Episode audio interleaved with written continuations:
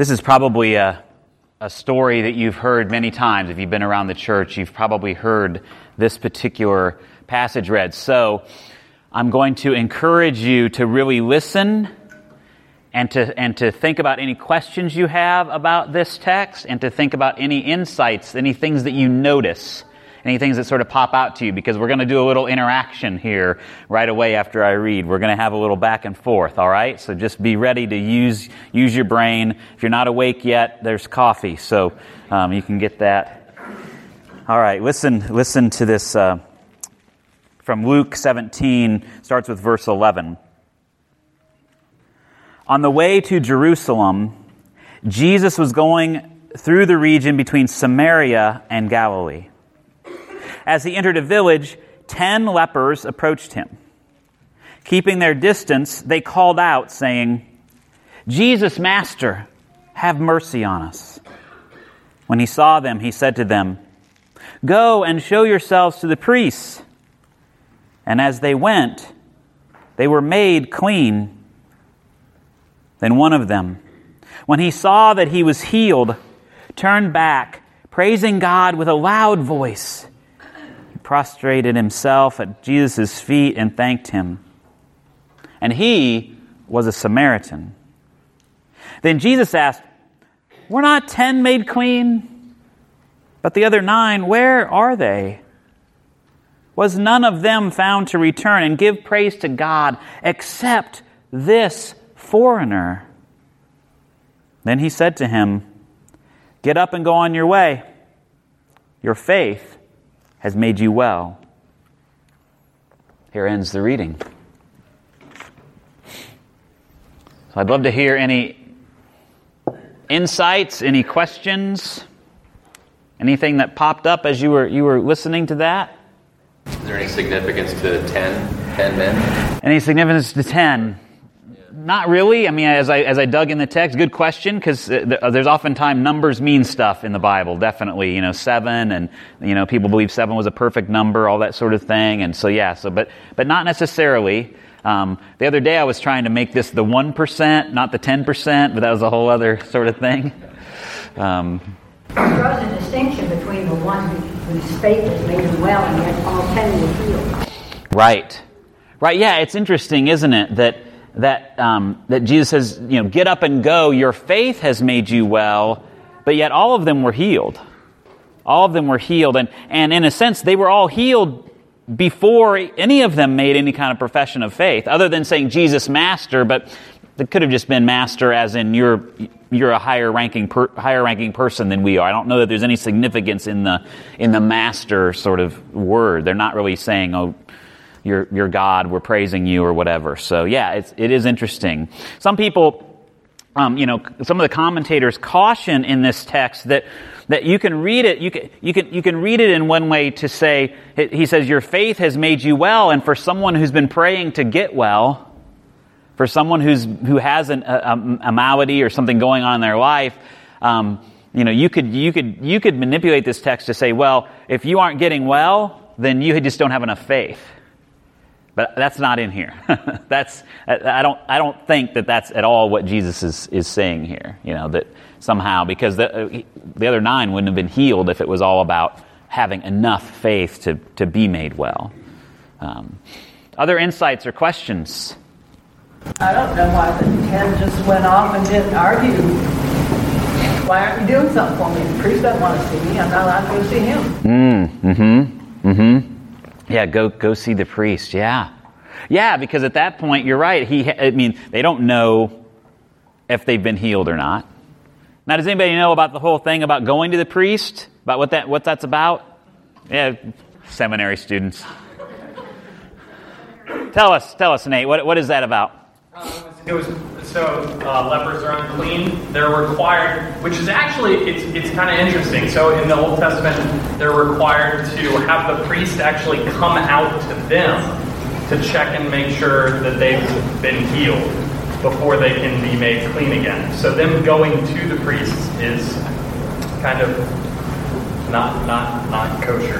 Right. Right, because normally they, right, because they've been ostracized for so long. I mean, again, like I said, if you li- listening to children's message, um, at, at this time in history, these skin diseases and, and leprosy, or, or the word that's, that's used here is basically a skin disease.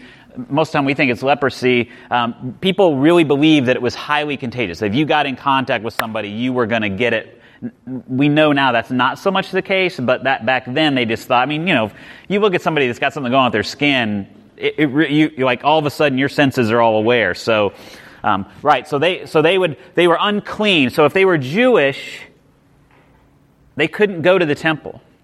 They couldn't be, in a sense, they were they were not they were not seen as part of the covenant community anymore because they were unclean. Because in, in some ways in the Old Testament, you know, if, if, you had a malady, if, you, if there was something going on with you, that it, it might have meant that your father sinned and that it was being worked out on you. And so they didn't want you in the temple because you were unclean. There were lots of people who couldn't, who couldn't go into the temple, and so lepers were that. But if they were somehow healed, you know, somehow, somehow they were supposed to get word to the priest, priest was supposed to come to them, and there were some, some rituals they had to go through, some washings and some things that would make them clean so they could rejoin society and, re, and come back in the temple. Other things. Jason, I think you were going to. Well, just the, fact that they listened to him, they also knew who Jesus was. Mm. So at that point, I guess. Right, they knew who Jesus was. And, and apparently they must have been hearing about that he'd been able to do some healings because they're asking for they're asking for it, right? What else? Yeah. Uh, the one who came back was Samaritan. The one who came back was Samaritan. Very good. Right now, so so um, so here let me give you a little geography. So you have Galilee in Israel now today, and even then you have Galilee, and you have Samaria, and then you have Jerusalem. Okay? Why the priest not the rabbi? Well, because at this time there were rabbis, but the rabbinical Judaism really comes in after the second, the second temple is destroyed in 70. So there are teachers, there are rabbis like Jesus. Jesus is seen as a rabbi, as a teacher, but rabbinical Judaism isn't, the, the height of everything is to go to the, is to go to the priests at the temple in Jerusalem. They're the ones who, who control things, basically. It's still a very much a priestly religion centered on the temple, which, which at this time would have been the second temple. The first one was destroyed. This is the second one that was built in Jerusalem. So good, good question. Right. Yes. So would the Samaritan have even been allowed to go to see the priests? Well, that's a good, that's a great question. Um, what we, what I don't know is I don't know if did they have their own priests.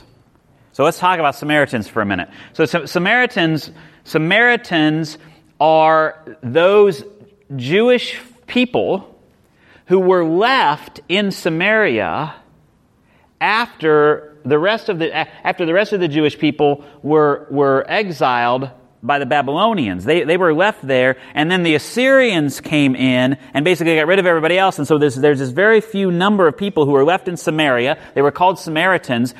They still exist today.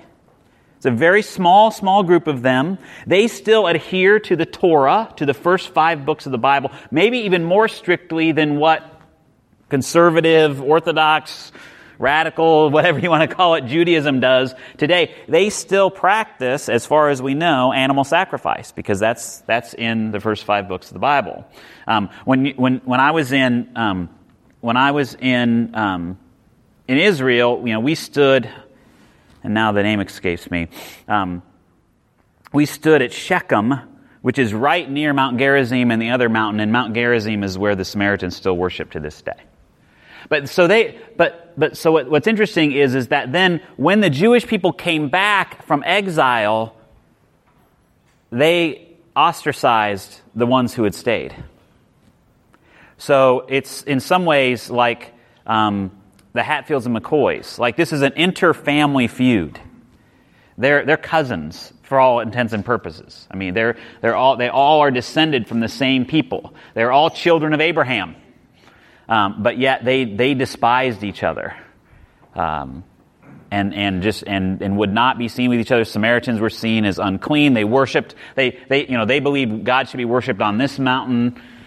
The Jews believed that God should be worshipped in the temple. you know, just all, all that sort of thing. Um, you know, uh, denominationalism is not anything new in the world. People breaking up over over things. So that does that help with Samaritans about who they are? What else? Um, in the, we read the story of the devotion I was doing this week, in T365. they pointed out that the lepers didn't actually ask to be healed; they just asked for mercy. Mmm, very good. I missed that. look, look at that. Yes, have mercy on us. Very good. Yeah, so what does mercy mean? Yeah, you know, I mean, that's, that's a great question, isn't it, for us today? Like, like having mercy on someone, you know, what, what, what does that mean? If we're called to be people who are merciful, what, what does that mean for us? Yeah, Nate. I'm, I'm really curious about the return part. About the return part? Because returning being such a significant uh, indicator of repentance as well. That, that no one returned and gave praise to God except for this foreigner. Right. So no, right. No one returned and gave praise to God except for this foreigner. Right. And the word there, you're thinking because you're a good biblical scholar, you, you may, maybe you've already looked it up, but um, the word, oftentimes the word in the Bible, Greek word that's used for turn around, is metanoia, and that and then we really when we really equate that with repentance like confession and repentance, like, like it's, it's, it's literally to turn 180. Uh, in the in, in the story of the prodigal son, you know, it's basically like when he came to himself, he he turned around. Um, there are all kinds of places where people turned around and, and went the other way, and, and, and that's basically repentance. But it's a different word here, and I forget what it is. But I, I think it's still very significant that he turned back. That he turned back because because he turned back and, and, and praised God. If you think about, if you think about the shepherds, when Jesus is born, they go to see him and then they return or they turn back praising God. That they have this experience and they don't stay there. They don't just stay there with Jesus, which might have been a natural thing to do, but they turn back and they return back to what they were doing, back to what they what they've been, but they're different and they're praising God. And so now he comes, you know, he turns around, he comes back praising Jesus. And what does Jesus do? That's my question for you. What does Jesus do then? I mean, one, he questions, blah, blah, blah, blah, blah, but then what does he, what does he say to him? Right, but but he's but but what does he say? Here's my question. But first, what does he say before that? We get focused on your faith has made you well. What does he say before that? Go. Get up and go on your way. Get up and go. He's, I mean, because in a sense, in a sense, I think he's saying, yes, giving thanks, giving praise to God is, is absolutely essential, and that, that, that, that then sends us out. That then sends us out the door. That when we, when we begin to live lives of thankfulness and gratitude in the midst of all things, it it gives us the ability, and especially when we give the thanks and praise um, to the right person, um, we'll talk about that in a minute. It sends us out. It, it gives us the courage and the energy to actually go out in the midst of things that could be troubling to us.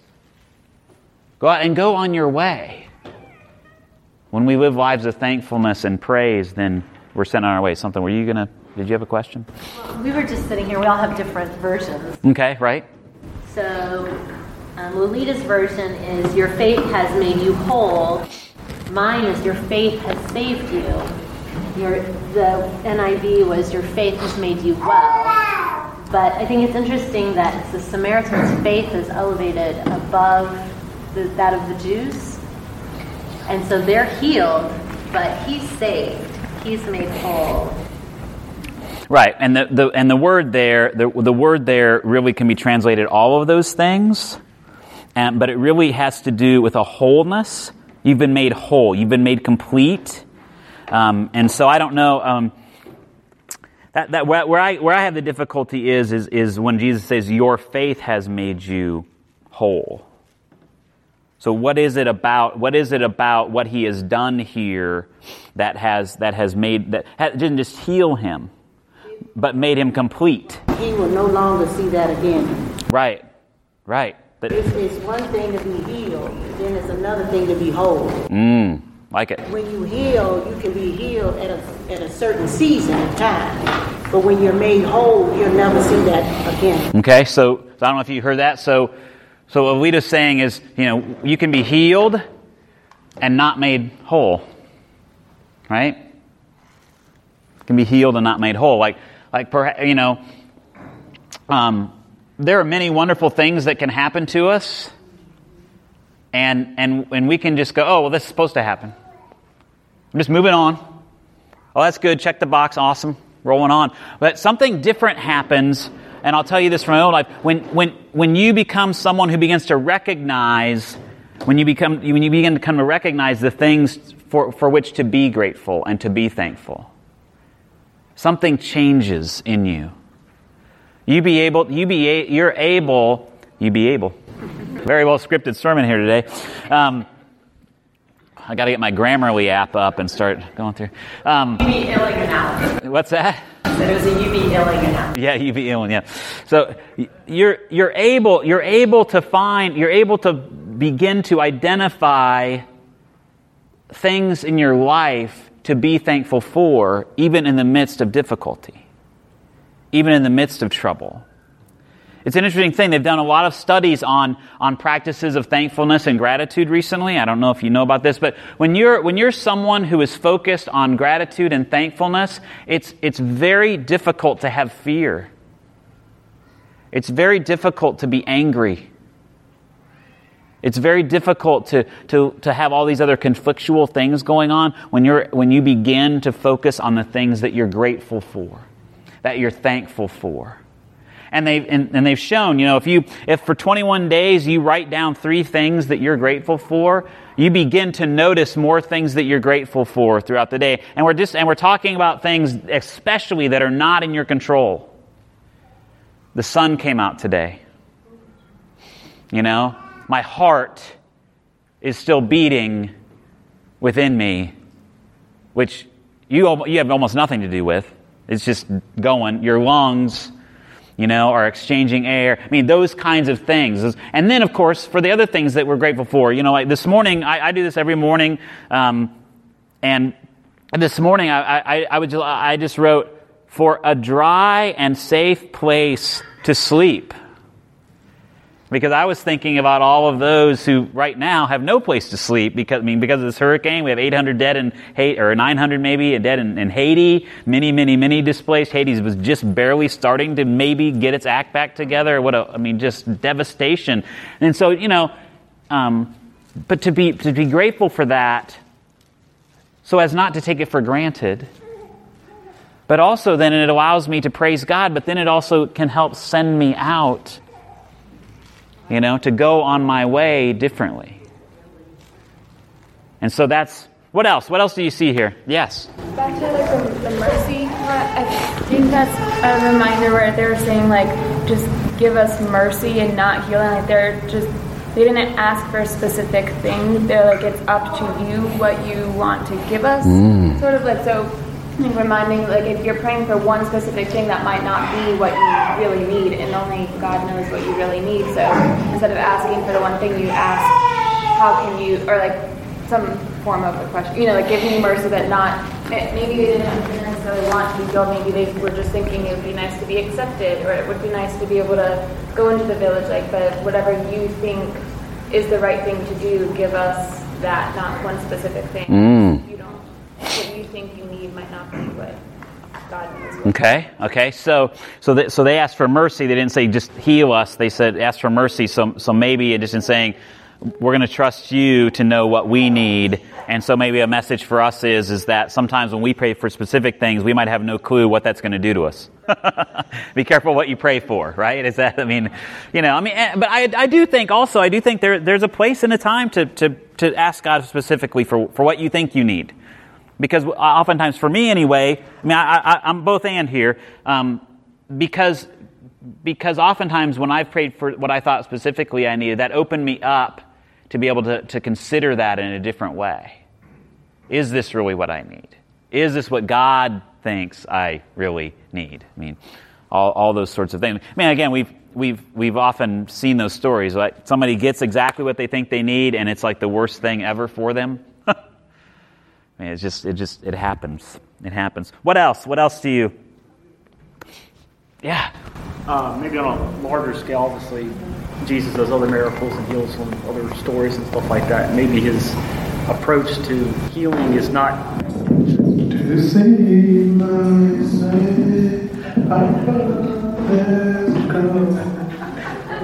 Hello.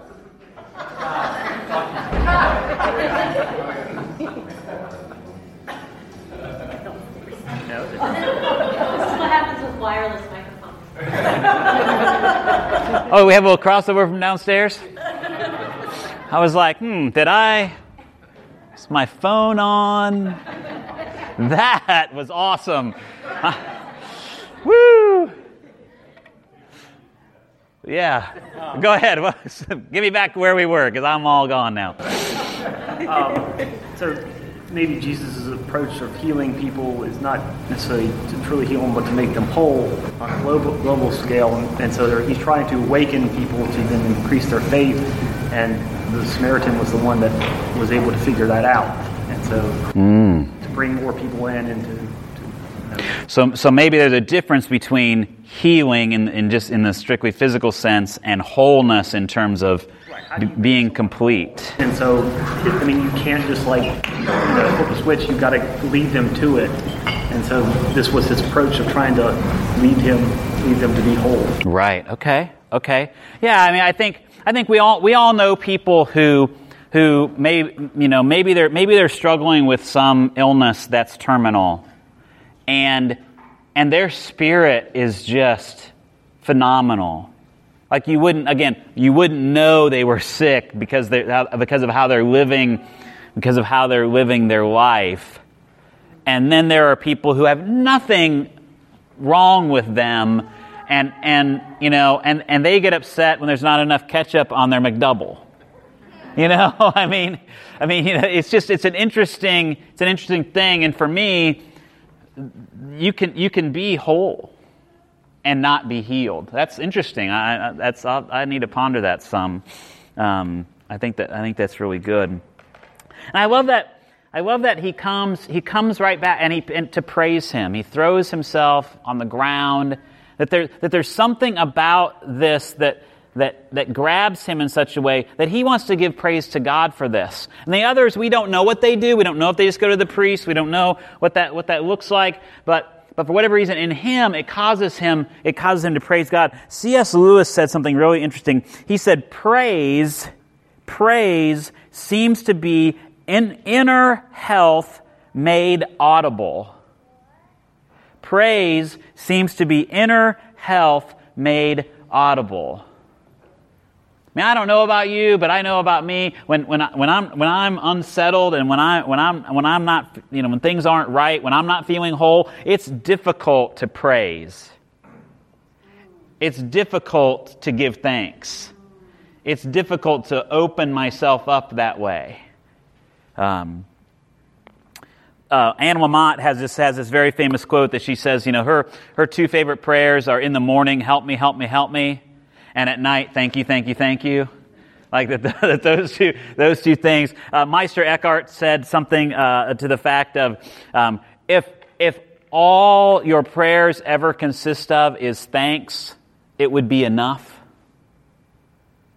All your prayers consist of is thanks, it would be enough. I think that there's there's a real natural tendency in us because this is because this is what our brains and our bodies are trained to do. I mean, we're taught this also from an early age. One of these things is not like the other. You know, we're always comparing, we're always we're always contrasting, we're always we're always trying to you know saying, "Oh, well, I'm not here, I'm not there." And and that can lead to a, lead to a real unthankfulness, I think.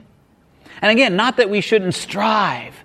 Absolutely. I think God, God gave us a mind. God gave, God gave us our unsettledness sometimes to push us into things so that we can do greater things for God. But there's also a, a, a huge place, especially for Christians, to be thankful, to be grateful, and to show that forth to the world. And it's not easy. I mean, I, I, like, like I said, I mean, I, I, do this, I do this discipline every morning, and, and definitely there are mornings when I sit there. What am I thankful for today? I'm not feeling very thankful. I'm feeling very grateful. But what are those things and what can I see? And, and again, when you begin to do that, you begin to see more things. And you begin to see ways of lifting that up for other people. And you begin to, and you, and, and then, and then, um, what happens is the focus in some way comes off of us and off of other people, and then the focus can come onto God, who we believe as Christians has given us all things and is in, with, and through all things, even the, even the most difficult things. That we can be thankful, we can be grateful. Even in the midst of difficult things, there are places where God is and where God is showing us ways and places to be grateful. Another writer uh, wrote this The Samaritan demonstrates a faith that lays hold on God, that cannot and will not remain silent in response to what God has done in his life, that publicly, spontaneously, and joyfully lives in thanksgiving to God. I'm going to read that again. The Samaritan demonstrates a faith that lays hold on God, that cannot and will not remain silent in response to what God has done in his life, that publicly, spontaneously, and joyfully directs thanksgiving to God. What a beautiful phrase. What we believe is that we have all been healed in Jesus in his life, in his death, in his resurrection, we have been given a new life.